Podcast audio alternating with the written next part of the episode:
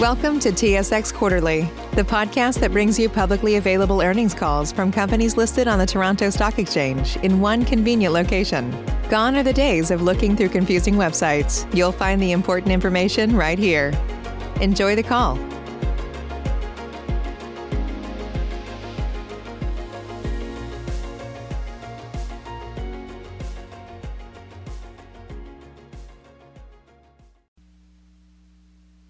Good morning, and welcome to the AirBoss of America first quarter results. With us today, we have Mr. Gren Schoch, Chief Executive Officer of AirBoss of America, Mr. Chris Bitsakakis, Chief Operating Officer and President, Mr. Daniel Gagnon, Chief Financial Officer, Mr. Patrick Callahan, Chief Executive Officer of AirBoss Defense Group, and Mr. Chris Figel, Executive Vice President and General Counsel. I would now like to turn the conference over to Mr. Gren Schoch. Please go ahead, sir. Thank you, operator. Uh, good morning, everybody, and thank you for joining us for the AirBoss Q1 conference call.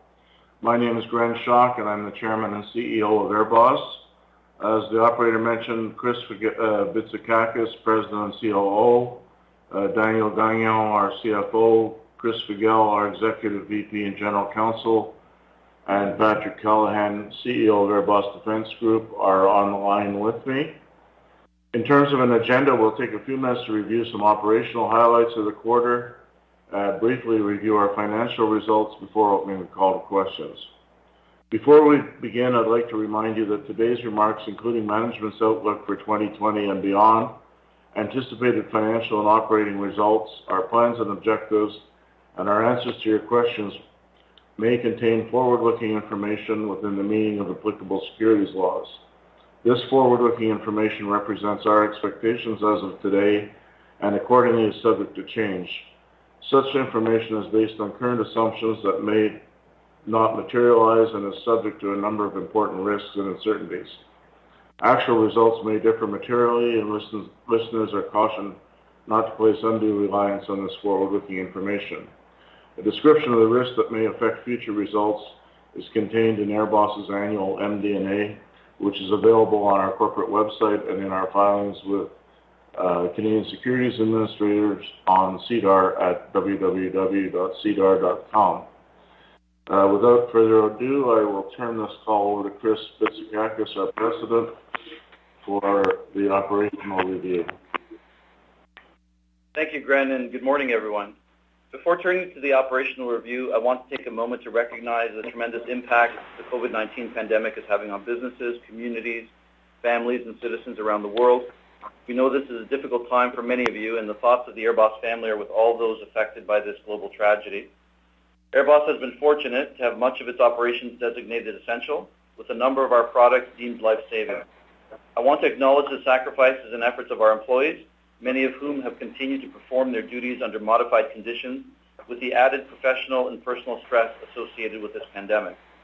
We are committed to doing all we can to keep our employees safe during this difficult time, and we continue to review and refine our operating policies in accordance with the latest medical guidance. Finally, I want to express our gratitude to all those who are on the front lines of this battle, those providing essential services, and those looking to find solutions that will ultimately allow the world to move safely towards a recovery. Thank you. Uh, moving on to our results. Uh, the first quarter of 2020 got off to a strong start as we closed the transaction that merged Critical Solutions International, Inc. with AirBoss's defense business, creating the AirBoss Defense Group. The rationale behind forming ADG was to assemble an enhanced survivability platform able to more effectively market an enhanced portfolio of products around the world. At the end of the quarter, we received a U.S. dollar $96.4 million contract from FEMA in the U.S. to supply 100,000 PAPRs along with 600,000 filters and related accessories. This contract award highlighted the increased strength of ADG as our newly assembled team was able to act on a rapidly emerging opportunity to help fight the ongoing battle against COVID-19 by providing first responders and medical personnel with life-saving personal protective equipment. We began delivering against the FEMA order, early in the second quarter, promptly shipping the PAPR units we had in inventory. As part of our company-wide continuity planning for COVID-19, our supply chain team went out to existing key suppliers while also identifying surge capacity availability when it became clear that the pandemic had the potential to interrupt existing supply chains. On that basis, our newly expanded supply chain is working closely with us to help accelerate production, make the shipments necessary to deliver on this large contract in a relatively short period of time. The schedule envisions an exponential ramp in deliveries as we move through the second quarter. Production volumes continue to grow, and we expect shipments to accelerate accordingly through June. Successful delivery against this contract is expected to offer a financial offset to any potential COVID-19 related weakness we could see in our other business units during the second quarter. While an element of ADG's go-forward strategy was to improve its penetration of the first responder market in particular, we believe that governments, healthcare providers, and first responder groups will face increased scrutiny around their emergency preparedness measures as a direct result of the COVID-19 pandemic. The specter of a second wave of COVID-19 cases globally, as well as the potential for future unrelated outbreaks, are expected to help drive increased levels of preparation and stockpiling of key supplies at the local, regional, and national level. The first responder market has historically been characterized by significant fragmentation among services and complex distributor relationships. Going forward, we expect this model to fundamentally change and be replaced by a more unified and streamlined approach aimed at reducing complexity, shortening acquisition timelines, and building strategic stockpiles. In the face of this changing environment, ADG intends to modify its business development approach to focus on developing relationships with key decision-makers at successively higher levels within both first responder and government networks. Beyond the significant and emerging potential in emergency preparedness, there remain meaningful opportunities in the broader defense arena, where AirBoss has played historically. ADG continues to bid on hundreds of millions of dollars in tenders globally, with a focus on our Chem Bio or CBRN gloves and boots, as well as our new low-burden masks. ADG is also working to advance new products into commercialization. As an example, exposure to blast overpressure is increasingly being recognized as a contributor to brain injury and PTSD and driving hundreds of millions of dollars in treatment costs, as well as raising significant quality of life concerns for veterans. Blast Gauge is a wearable sensor that measures exposure to blast overpressure and uploads data to a soldier's medical file for assessment by staff physicians. Blast Gauge is currently in the midst of a multi-year trial with the U.S. military, and we believe there is strong political will to find a solution to monitor and manage potential traumatic brain injury among soldiers. Over the last couple of years, Congress has used federal law to direct the Secretary of Defense to, among other items, conduct a medical study on blast overpressure exposure during both combat and training exercises, and establish limitations on heavy weapon fire exposure during training, document blast exposure history and service member medical histories to determine if future illness or injury is service-connected, and inform on blast exposure risk mitigation efforts. Widespread rollout of Blast Gauge could translate into a significant source of recurring revenue for ADG. ADG has also recently announced an award to the Netherlands Defense Material Organization for 500 Bandolier multi-purpose lightweight clearing charge systems and related training and support. This modular product is lighter and more flexible than previous solutions and is versatile enough to be used in a variety of battlefield breaching and clearing scenarios, including clearing a path through minefields further promoting ADG as a key player in soldier survivability. The Netherlands is the first NATO country to purchase the Bandolier system, and this contract establishes a model that the 30 NATO members could use to acquire their own systems. Turning now to our Engineered product segment. In late March, we saw a number of OEMs, as well as Tier 1 part suppliers, move to shutter production in an effort to protect their employees and stakeholders in the face of the rapid initial spread of COVID-19. In parallel, we likewise made the decision to close our Auburn Hills facility and took immediate steps to manage our variable costs, laying off hourly employees and shortening work hours for salaried staff. In spite of the closures, we immediately began working to mitigate the impact, accelerating our strategy to begin producing certain molded defense products at this facility. This has, in turn, supported a return to work for some staff and will help utilize unused manufacturing capacity until our NVH business is fully up and running again. While in the immediate near term, this will support ongoing deliveries against the MALO boot contract we won last year, it could also support production and delivery against future contracts for a range of molded rubber defense products, including our low-burden masks. We're also in the process of setting up a production line to increase production of PAPRs as we continue to deliver on the FEMA order. These initiatives would run alongside our ongoing efforts to transition the engineered products business towards higher value, more technically sophisticated solutions and diversify into sectors adjacent to the automotive space.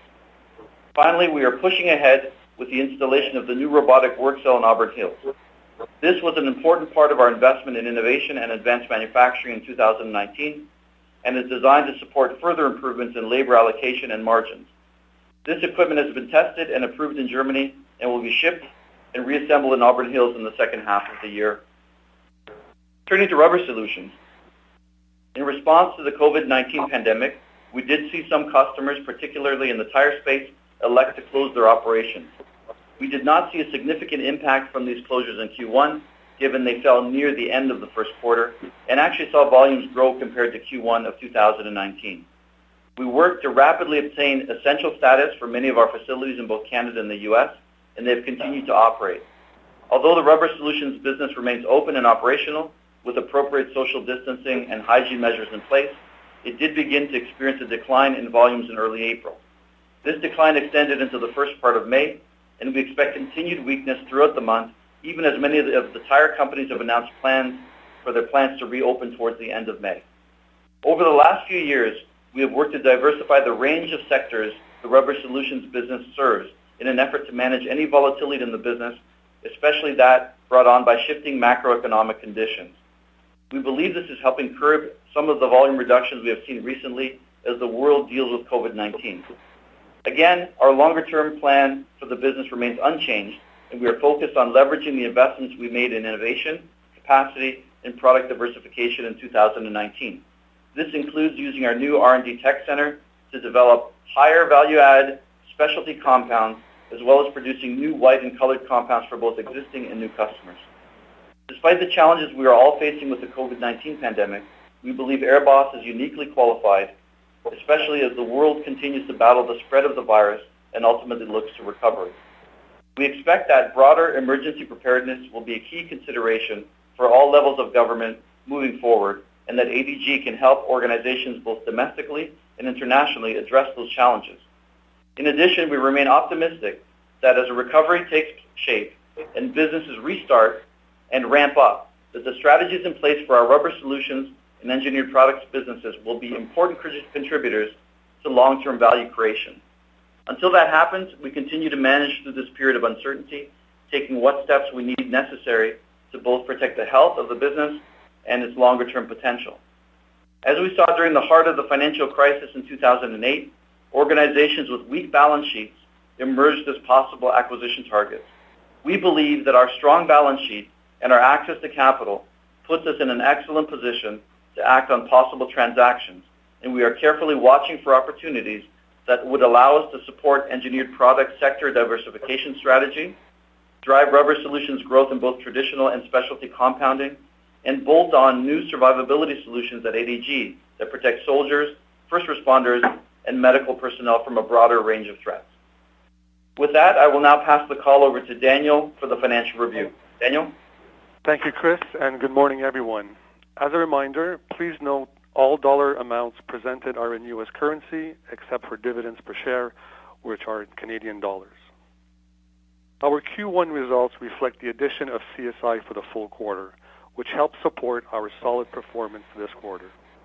On a consolidated basis, net sales increased by 14.1% to $94.2 million in the first quarter. This was largely due to the closing of the ADG transaction and the addition of revenue from some of CSI's legacy products.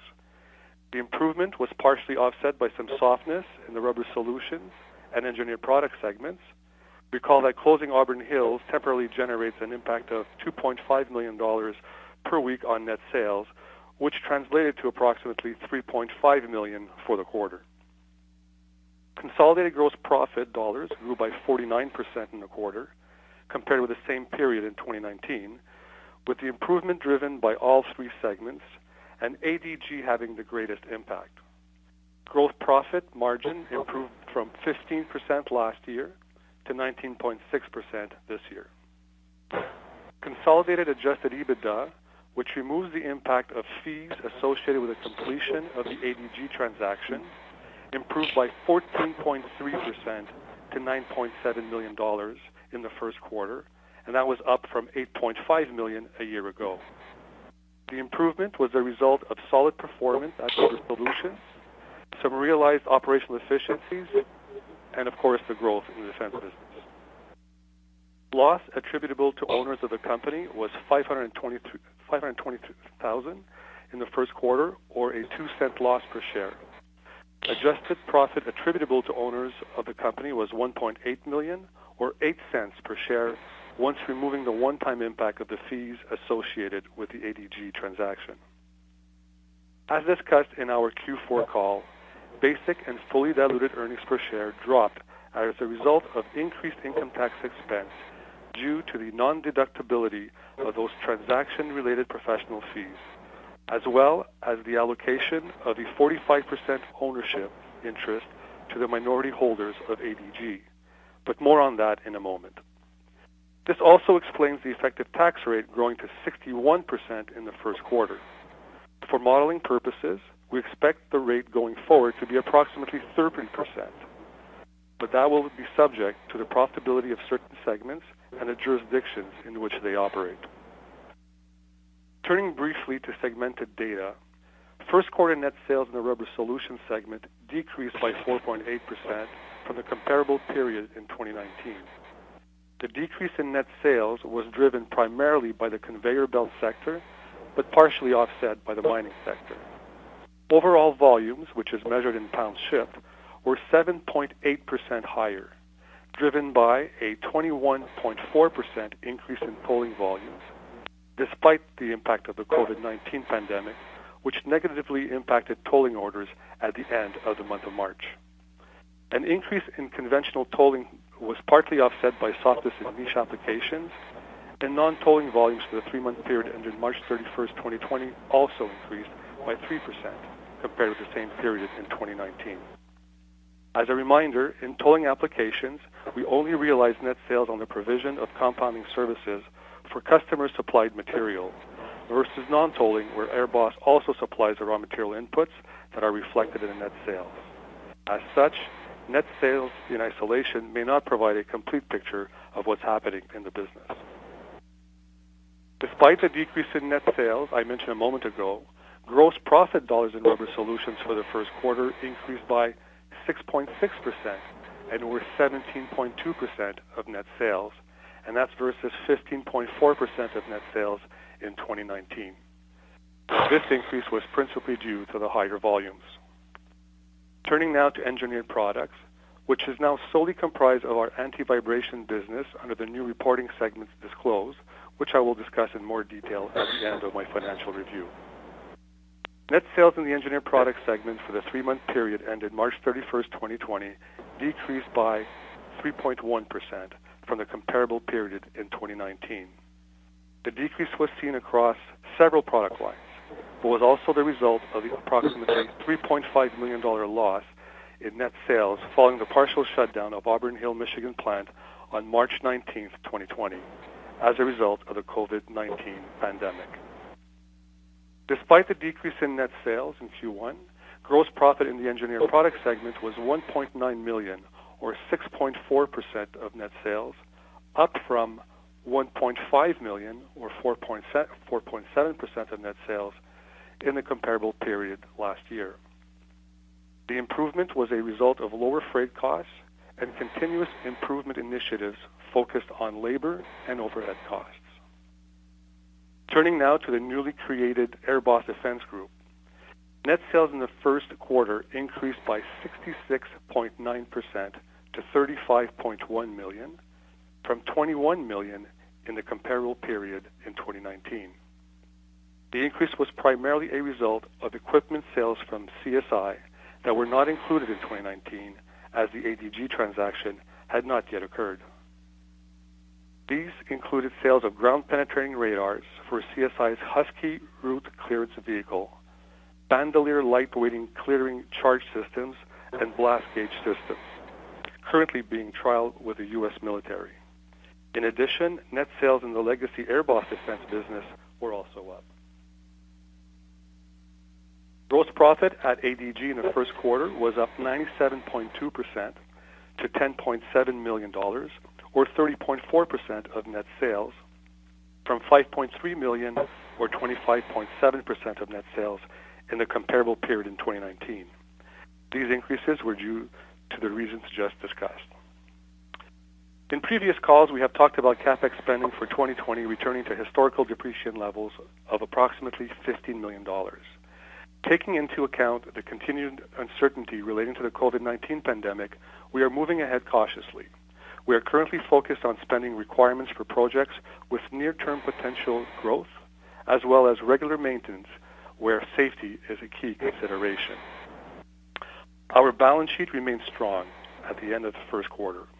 Our net debt to trailing 12-month EBITDA was dropped from 1.85 times at the end of the fourth quarter in 2019 to 1.5 times at the end of March 2020, and our $60 million in credit facilities remain undrawn at the end of the first quarter.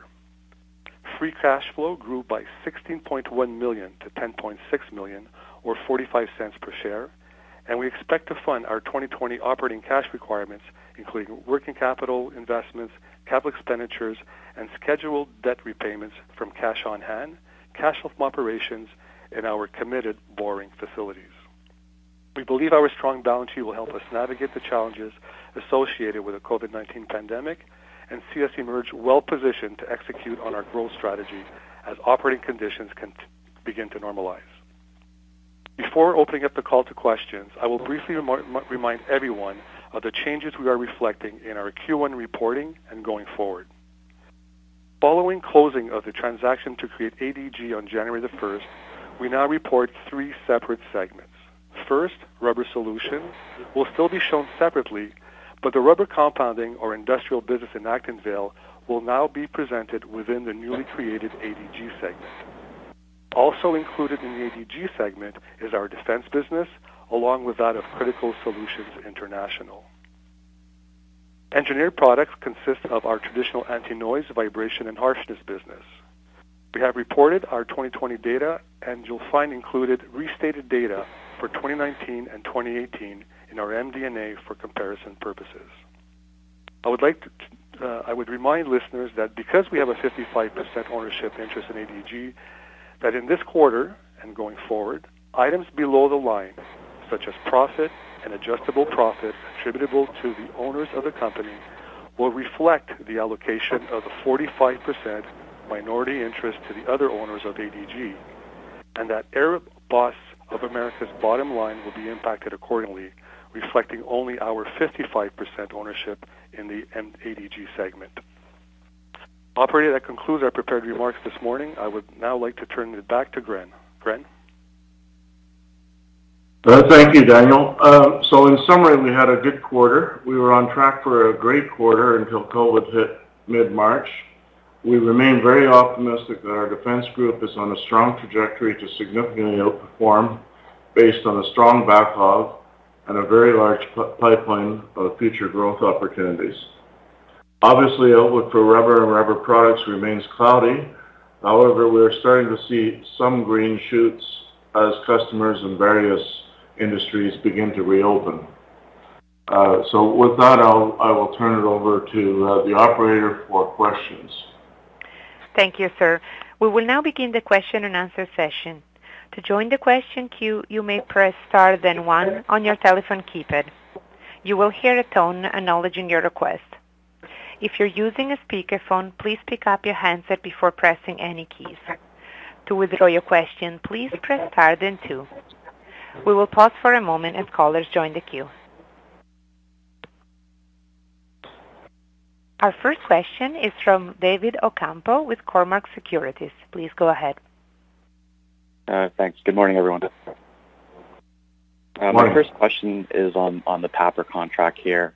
I'm just trying to get a sense on how many units have been delivered since it seems like the name of the game is execution with FEMA recently canceling a $55 million N95 mask order. with another uh, with another vendor here. Uh, Chris or or Patrick, do you want to take that? Yeah, I'll, I'll take it. Um, this is Chris. Hi, David. Um, we are uh, executing uh, quite nicely on the contract, on the on the FEMA contract. We're currently running about 500 units a day. Uh, we're accelerating to about 1,000 units a day uh, next week, and we have a ramp-up chart that gets us to about 11,000 units a week uh, as we're midway through the second quarter, towards the end of the second quarter. So uh, we're uh, executing well. Our relationship with FEMA is very good. We are in constant communication with them. We are delivering this product to hospitals and first responders all over the United States. Uh, and um, and uh, the, the, the feedback we are getting from FEMA is quite positive.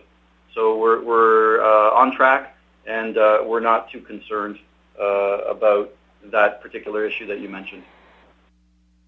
Okay, and and sort of on your other products, have there been any notable sales for, say, PPE, tents, or isopods uh, since the pandemic uh, started? Um, we've added about uh, $9 million, I think, in the uh, last six weeks or so of uh, other orders. No other uh, order of the size of the the $96 million one. However, we have um, possibilities of a lot more business coming from all over the world. Okay. And and sort of how I think about your other defense sales, you, you guys had a number of tenders outstanding. Have those conversations stalled, or, or are they still sort of ongoing despite the pandemic? No, uh, well, the, they're um, they're all over the place depending on on uh, which contract you're talking about. So some have have uh, slowed down uh, dramatically as people focus on uh, on the uh, current pandemic, but some of the big ones are slightly delayed, but uh, we're told that they're still going to be uh, awarded uh, pretty close to the original timeline, maybe a month or two delay. Okay, that's it for me. I'll, I'll hand the call over. Our next question is from Maggie MacDougall with Stifel GMP. Please go ahead. Thanks. Morning. Um, was wondering if you could elaborate on the comments that you made in your uh, prepared statements around acquisition opportunities, in particular, uh, areas where you are seeing some opportunity emerge, and then exactly what it is you would be interested in in, in, in acquiring. Uh, you did mention products and uh, and so on in certain segments, but a bit more detail would be helpful. Thanks. Chris, do you want to pick that? Yep, I got that. Thanks, Gren. Uh, yeah, thanks for the question, Maggie. We um, our strategy on the acquisition side, uh, as we're looking at the three businesses, you know, we have a, a strategy in the engineered products uh, group uh, to diversify our product lines to over the next five years be no more than 50% automotive and have 50% non-automotive. So we are looking for acquisition opportunities for the engineered product side, which are related to non-automotive rubber molding or similar type processes that we can that we can accommodate uh, at, the Flexible Products. And uh, so that's kind of where we're focusing our attention on for engineered products. On the rubber solution side, we are looking for uh, specialty compounders that are good bolt-on opportunities for uh, rubber solutions to continue our growth on the specialty uh, side. And we have uh, already had several discussions with people before the pandemic started, and we're continuing on with those conversations. And then on the AirBoss Defense Group side, um, we are focusing our strategy again on both military growth and first responder and non-military health health care and that sort of thing. And so we are looking for uh, companies there that would be additional bolt-on opportunities uh, that would allow us to continue to expand on the first responder market and other related product lines that fit well into the survivability platform that we've developed. So all three of the businesses, we have seen opportunities. Um, we are starting to see even more opportunities now as uh, as companies start to think about their future, particularly private companies that were considering what they should do, um, and we're in constant conversations with them. So uh, I can't say that anything is imminent, but um, we are uh, advancing several opportunities forward as we as we as we go forward here, and I expect over the next few months for that to really accelerate. Okay, thanks. Uh, perhaps a follow-up question for Daniel. I was wondering if you could tell us what the organic growth in the defense segment was on a year-over-year basis. Yeah, they uh, they grew about three million dollars over last year. Okay, perfect. Thanks. Um, and then uh, one final question for me. The uh, arrangement with CSI, I, understand you have a right of first refusal on acquiring the remaining portion of AirBoss Defense Group that you, you do not own currently. Could you provide us with some details in terms of the timeline of when, uh, you know, the uh, minority shareholder may look to exit that position and uh, whether or not there's a formula in place around valuation um, if you were to look at uh, buying that stake or if another person was to look at buying that stake? Thanks. So the, the uh, timeline is um, there, there's a three-year uh, no-sell agreement. Uh, obviously, they could sell before that with our with with our permission, but um, but without our permission, there's a three-year no no sell. the um, the first right of refusal um, is uh, is ours if we were going to do uh, that obviously we would have to match um, uh, another bid if there was a bid, another bid for it. But um, if there wasn't, uh, the agreement is that uh, we have picked uh, an evaluator and we would go with their evaluation. Okay, perfect. Thanks. I'll get back in the queue. Our next question is from Scott Fromson with CIBC. Please go ahead. Thanks, and good morning. Uh, so just a question on ADG. The uh, transition to the uh, first responder market, I assume it requires developing more and deeper relationships with new agencies and influencers. Will this transition result in additional costs to the sale, sales force? I mean, obviously it's not going to be travel in the near term, but thinking of things like personnel, adding uh, new bodies, and additional marketing expenses. Patrick, do you want to take that? Sure. Yeah, it's a good question. Um, so the good news is in, in, in this environment, and as Chris spoke to um, in his prepared remarks, what we're seeing is a transition from this fragmented approach to a more centralized acquisition process with federal agencies, and some of which you know we worked with uh, as as a defense business, right? Uh, we've got products um, that we've been marketing for decades um, through the National Guard, even through FEMA, through the through CDC, not to this volume because of the pandemic. But we know these agencies really well. So our ability to access market with these centralized agencies for large acquisition, and as Gren alluded to, we have a number of other proposals out there uh, beyond just FEMA. We know how to do that, and there's no additional cost to, to the infrastructure we currently have.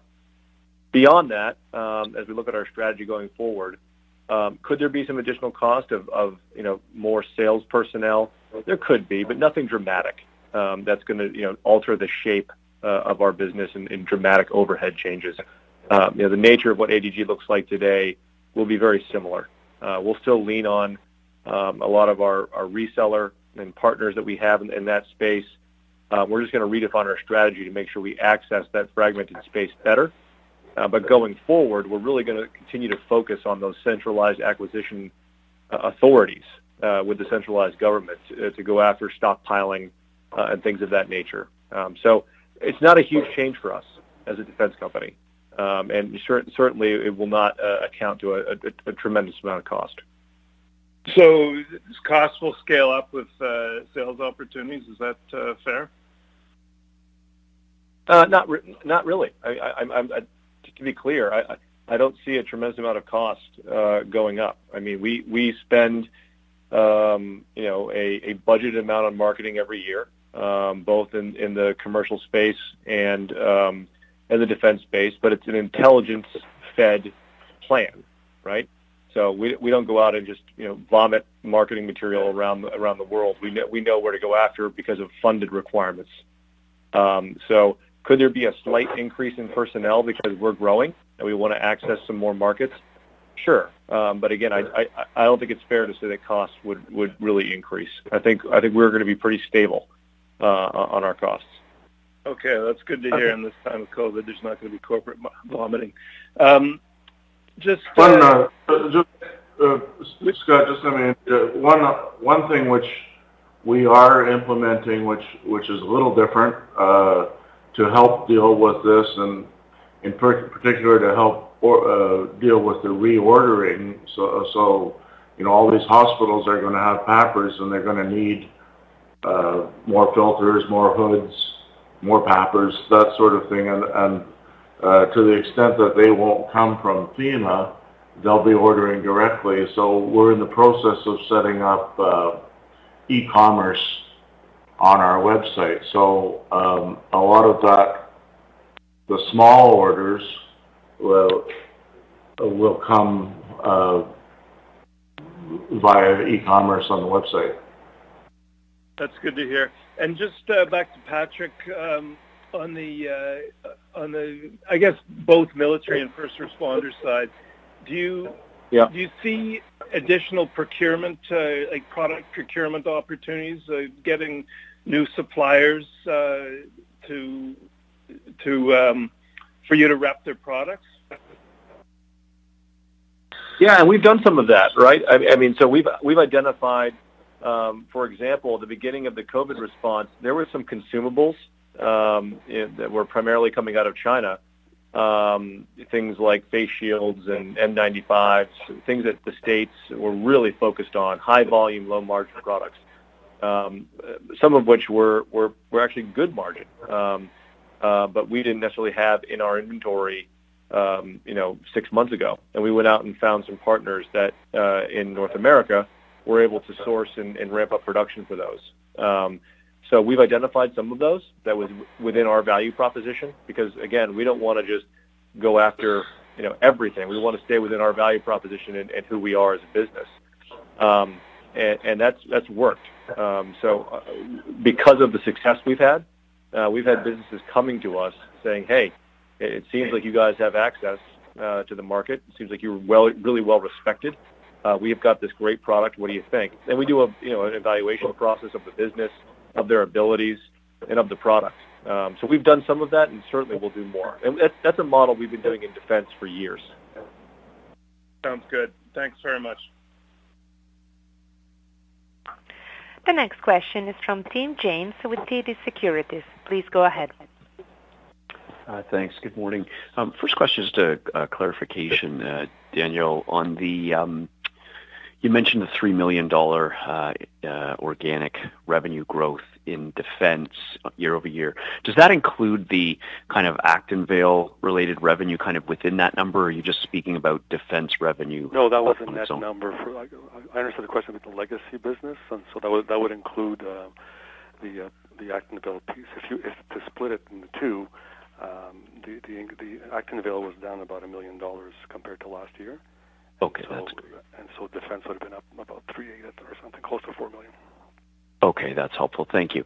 Um, my next question on on the uh, the PPE opportunities for um, for the defense business. What other companies uh, are you generally competing with out there in this environment? I mean, who do you come up against the most? I'm sure it probably depends a little bit on the product, but um, what would be the most notable companies uh, that that you see trying to, to sell to to the same customers?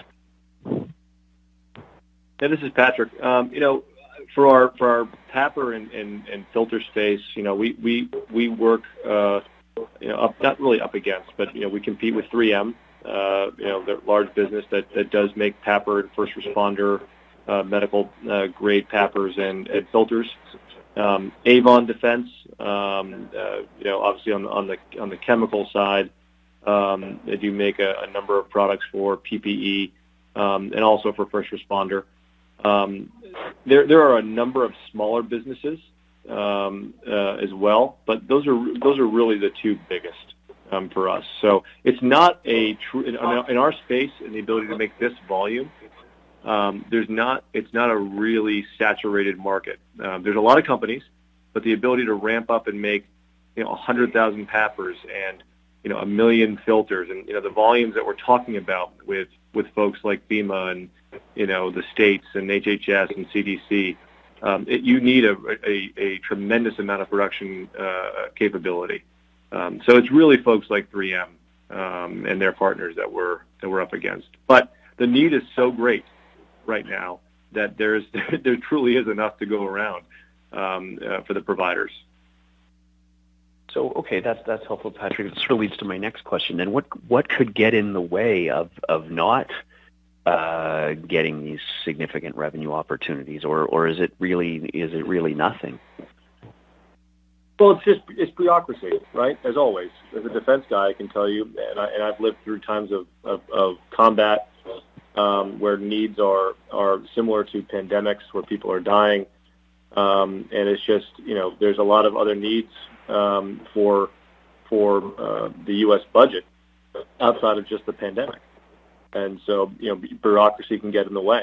Um, but right now, the focus has been very clear. Money has been flowing, as Chris said. We've been executing on a on a on a tremendous opportunity with FEMA. We've been getting paid, um, and as Gren said uh, there is a, a, tremendous amount of other proposals that we've put out and that we're working on today to close.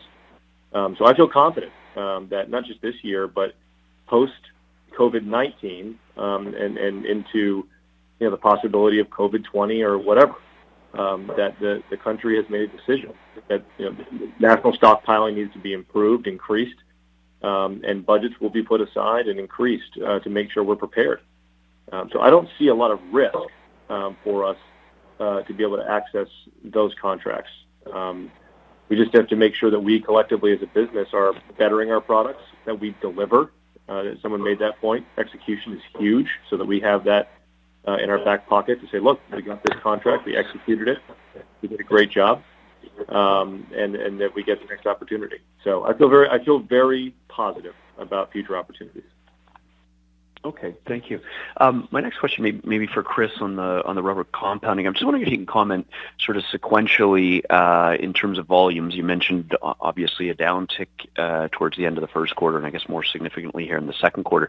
Are you seeing any signs of, of is it stabilizing at least the volumes that are being shipped as we sit here today? Are they continuing to trend lower? Has there been an uptick? Any commentary on that provide would be great. Yeah, we saw uh, a softening beginning uh, the last two weeks of March. Uh, April, we had a more significant softening, um, but then it stabilized, and it's been pretty stable, kind of at a base level. I guess you know, just like we we are an essential service, we have lots of customers that are essential services, and and so we have a sort of a base load of, of volume that you know allows us to do to do okay. And now we're seeing towards the end of May uh, announcements that our, our key customers that did go down are coming back up again. So I think we've already stabilized, and uh, we're looking kind of optimistically towards the end of March to see some of that starting to return. End of May, I should say. Okay. Okay, that, that's that's great. Thank you. And then um, my final question, just thinking about cash. Uh, over the course of 2020. Daniel, could you talk about um, cash requirements or, or generation from working capital over the, the remaining three quarters of the year in particular? I think it was about $7 billion that came out of working capital in the first quarter. Uh, how does the, the rest of the year look, and what are the considerations there? Well, I think on the um, you know, it's, it's by business because each one has its own sort of challenges or, or opportunities. Uh, it's hard to say on, on the Rubber Solutions and, and maybe on the Michigan side because depending on how fast turn around. So far, we haven't seen any major issues with collections. In fact, we've uh, we've seen collections improve um, over, over the first quarter, and we haven't seen deterioration. So it's hard to say. I think uh, to answer your question kind of generally, I think free cash, not free cash, but working capital should um, should be um, positive for the rest of the year, just because we have uh, a lot of those big orders coming from, as you know, the FEMA order. So that's going to generate a short-term uh, cap, uh, working capital uh, position for us where we're able to collect within a very short period of time. So that's going to be very positive for us. Um, so I, it's hard to, to see right now to give you a specific answer, but I don't see uh, any particular issues with, uh, you know, being stranded for working capital. And if some, in, in, if in one segment there is, I think we have enough liquidity to be able to to survive in that area. Okay, actually, if I could just tack one on to the end of that, I'm just recalling in the in the Q1 report there was a reference to some some inventory, uh, some some compound, I guess, that was um, uh, targeted for a customer. Yeah. That order was subsequently canceled. I think it was in the range of a million and a half or two million dollars worth. I mean, should we just think about that as inventory that you can sort of turn around and, and sell in the coming months to another customer? What how, what happens there? Yeah, it's kind of shelf life, right? So I think right now we're not we're not seeing any reasons why we have to take any provisions on that, or, or why we would not be able to use it. Uh, again, it, it, all depends on how long uh, this goes, but there's signs that of recoveries, as we've mentioned through the call. So right now I'm not seeing that being a, a material item. Okay, great. Thank you very much. Once again, if you have a question, please press star then one. Our next question is from Jonathan French with Timelo. Please go ahead, sir. Hi. Uh, with regards to the future contract opportunities, I was hoping you could provide more color on ongoing discussions. You know, how far along are you in the process with some of these negotiations, and when could we expect announcements on, you know, new healthcare or military deals? Thanks. Sure. This is Patrick. Uh, so on the defense side, um, so on the defense side, uh, we are in the final stages of a, a pan-European competition um, for our low-burden mask. Um, uh, it is um, currently in the final stages. Uh, we are uh, one of three competitors uh, that are remaining um, in, in, the competition. Um, and as I think Gren alluded to, um, it has been uh, we've been informed that uh, we should expect an announcement uh, in the next few weeks. Uh, having said that, um, having gone through competitions of this size uh, and with COVID going on, um, you know, delays, you know, were expected. Um, so um, I, I would I would hope that, that by you know uh, end of May June timeframe um, we would get an answer uh, on on that uh, on that competition. Uh, on the healthcare side, um, uh, we have a number uh, of proposals out for state agencies um, that that really span uh, a, a full array of, of PPE, um, all of ADG products, including isopods, um, PAPRs, filters, our boots and gloves, um, and uh, it's really anybody's guess as to uh, when these will be awarded. We've seen smaller state agencies, uh, as we talked about, um, you know, close to $10 million uh, over the first quarter that have come in um, in addition to the FEMA order. But we're also working with large agencies outside of FEMA as well. We're just in the beginning of some very large conversations for stockpiling needs with the U.S. Um, so those are ongoing as we speak. But I think that there is um, opportunity for for some some some larger uh, awards for our PPE, our filters, our masks, um, our hoods um, in, in the next uh, two to three months. Uh, in addition, we're working on some an additional uh, international uh, competition right now for our isopods um, in the Middle East. Um, right now, uh, it's Ramadan in the Middle East, so um, both our defense opportunities and our COVID opportunities are a little slow um, just because Ramadan uh, takes uh, precedence uh, over everything. Um, so uh, Ramadan ends at the end of May, um, so business will be back to usual in the Middle East, and we'll see an uptick in, in opportunities there as well. So um, we're, we're hoping that uh, we'll, we'll see some some contracts coming out of the Middle East, out of Saudi Arabia, out of Kuwait, uh, uh, coming to us probably by uh, the beginning of June.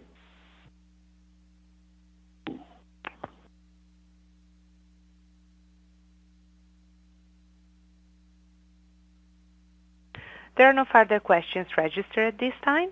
I would like to turn the conference back over to Chris Bitsakakis for any closing remarks. Thank you, operator. And thank you again to everyone for attending this morning's call. As a quick reminder, we will be hosting our AGM at 4.30 p.m. Eastern Time this afternoon and would encourage interested shareholders to attend virtually using the link provided in our press release dated April 23rd of 2020. Until next quarter, we hope you're all keeping safe and well. Goodbye and thank you again. This concludes today's conference call. You may disconnect your lines. Thank you for participating and have a pleasant day.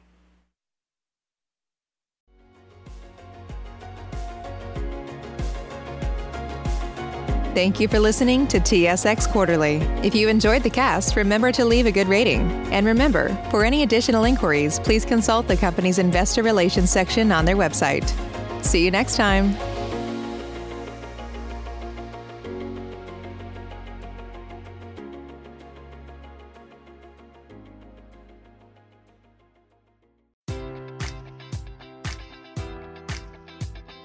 Enjoy all your favorite sports like never before at BetMGM. Sign up using code Buckeye and receive up to $1,500 back in bonus bets if you don't win your first bet. When you register with BetMGM, you'll get instant access to a variety of parlay selection features, live betting options, and the best daily promotions in the business. And with BetMGM at your fingertips, every play and every game matters more than ever. Place your money line prop, or parlay bets with the king of sportsbooks today. Sign up using code Buckeye and receive up to $1,500 back in bonus bets if you don't win your first bet.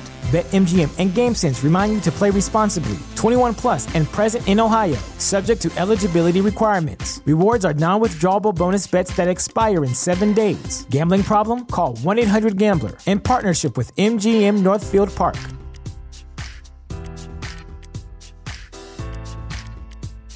Sick of being upsold at gyms? My guy, you're currently a base member? For $90 more, I can upgrade you to our Shred membership. For 130 more, you'll be a Swole member. And for just $300 more, you'll reach Sweat Platinum. At Planet Fitness, you'll get energy without the upsell. Never pushy, always free fitness training and equipment for every workout. It's fitness that fits your budget. Join Planet Fitness for just $1 down and $10 a month. Cancel anytime. Deal ends Friday, May 10th. See Home Club for details.